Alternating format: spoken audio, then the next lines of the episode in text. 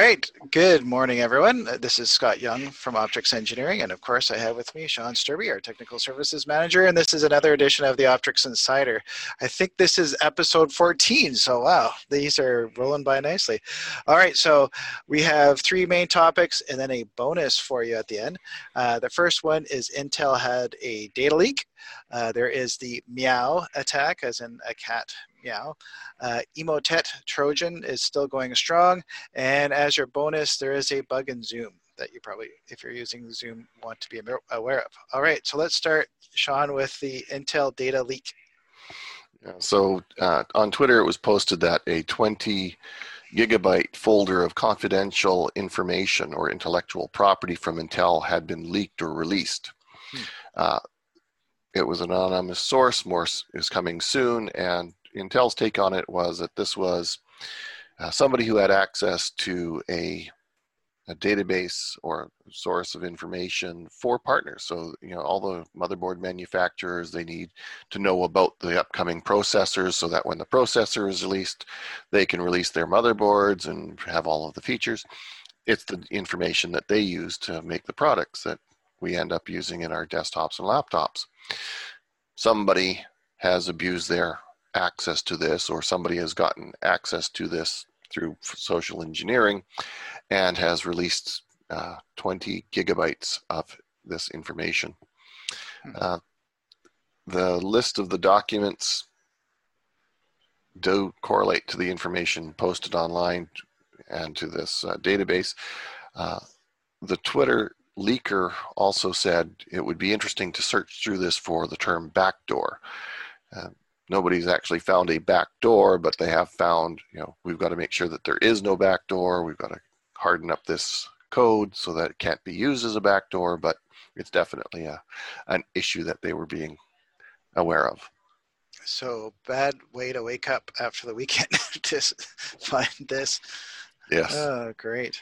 Okay, uh, let's talk about the meow attack.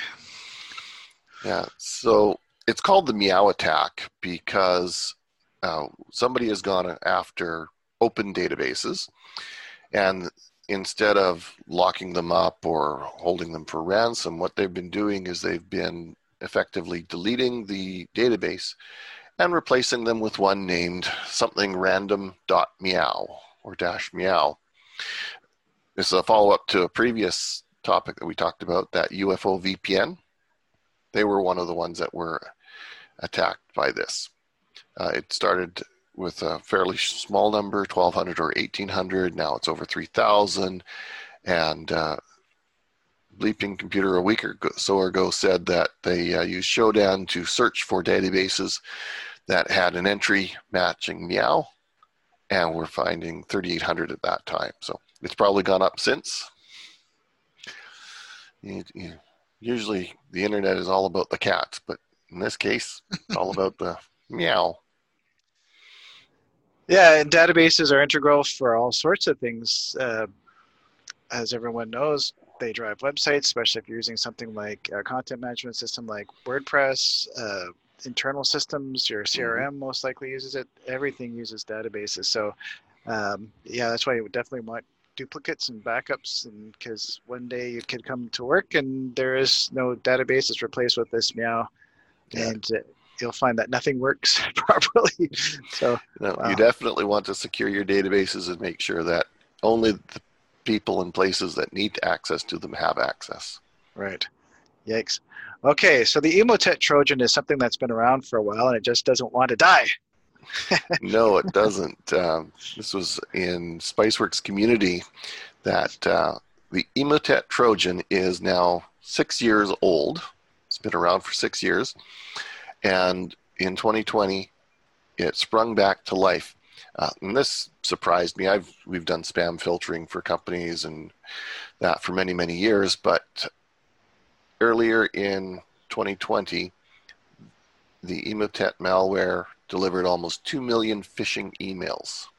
In July, another campaign launched with a quarter of a million phishing emails, and it was mainly to the users in the US and the UK. So the uh, U.S. CERT has released a, a, warning about this that a it's still going strong and they're coming out. But they've also got a lot of good recommendations to defend against malware, not just Emotet, but all malware. So, layer eight, i.e., the human factor, is going to be the only thing that's ultimately going to stop if you get one of these emails.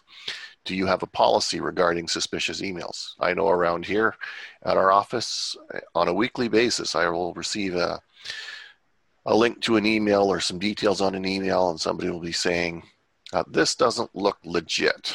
Can you confirm or deny? So we'll go and we'll analyze it a little more and go, Yeah, while it says it comes from University XYZ, that's not their domain. That might be the name of the right person, but it doesn't look correct because this person wouldn't, when you hit reply to, it goes back to a Gmail account or a Microsoft Outlook account.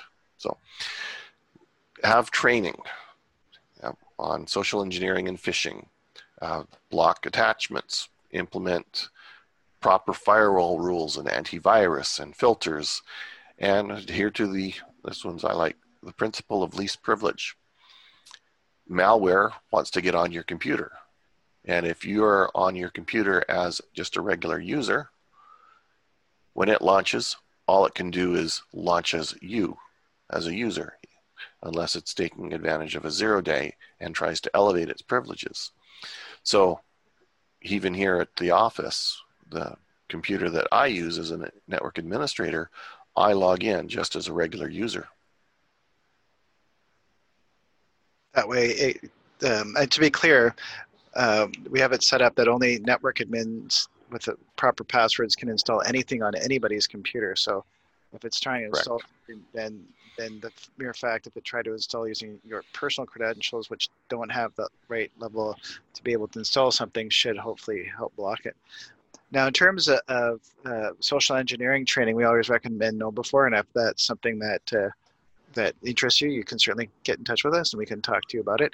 Uh, another thing that we're uh, starting uh, to implement or something that, to consider is um, integrating a, a, endpoint protection that works with also your firewall. Panda, uh, uh, Panda is all, uh, now are integrated with WatchGuard. So if somebody still clicks, despite everything, somebody clicks a link they shouldn't, then at least my understanding is that the firewall will recognize it and segregate that computer from the rest of the network so it doesn't spread. Correct, yes. So, Sophos does something similar with their firewall and endpoint protection. Mm-hmm. And Fortinet does something similar with their um, fabric, security fabric. Right. So, and, and I know, sure, go ahead. Now that you definitely don't want to rely on just a firewall and classic scanning AV anymore. Right. Now, another case in point where um, where there was an email that looked legit. Uh, we had a vendor who sent us some financial uh, data that we were expecting it, but they uh, on a, a, specific day around a specific time, and and to me it looked like they had changed the way they did it. of course, my ears pricked up, and and uh, I did two things. One is I forwarded a copy of that email to Shaun and say, does this look legit to you? and then I also emailed the vendor to say, hey, are you changing the way that you're doing, uh, you're sending your, your reports? And they, they came back and said, no, that's not us.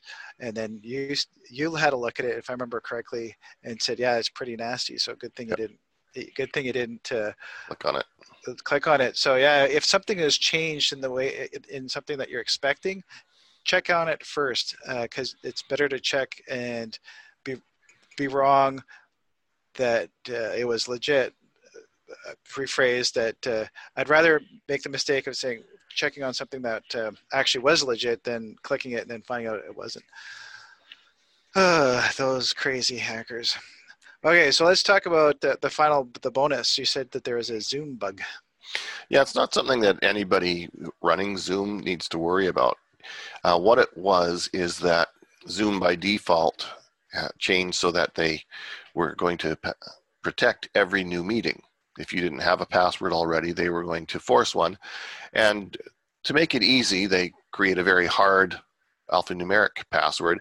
And then for people who are on their cell phones and that, they include a six digit security password or PIN. And so, you know, six uh, six characters is is a lot better than the four character pin that most people use on their bank card. So you think it would be secure. Well, the problem was that the when you went to type in the password, the six digit pin, you weren't limited to how many attempts you could do.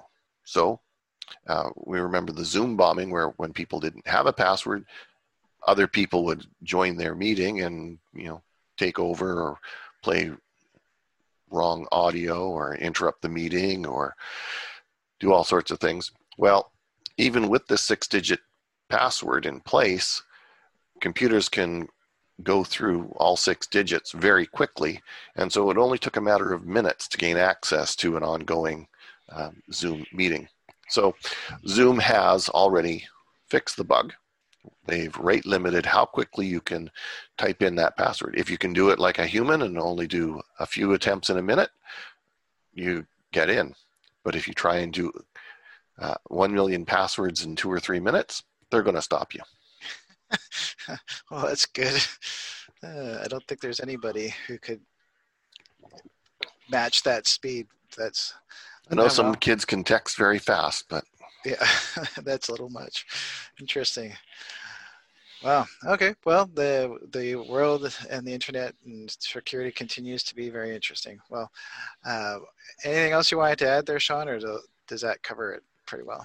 Uh, the only other thing that I wanted to mention is that uh, we talked about phishing and you know people's passwords being exposed. The uh, Have I Been Pwned database has been run by Troy Hunt as a volunteer operation for many, many years. He has uh, released or has notified the community that he is open sourcing the code base behind it. And he's got quite a nice little article on his blog about why he's doing it.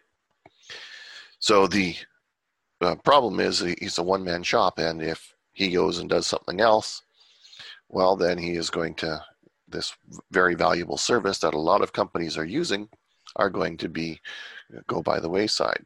Uh, we talked a couple of weeks back about the WatchGuard uh, beta service that was very similar. Give you a report on the dark web uh, where your credentials or your emails been uh, re- revealed.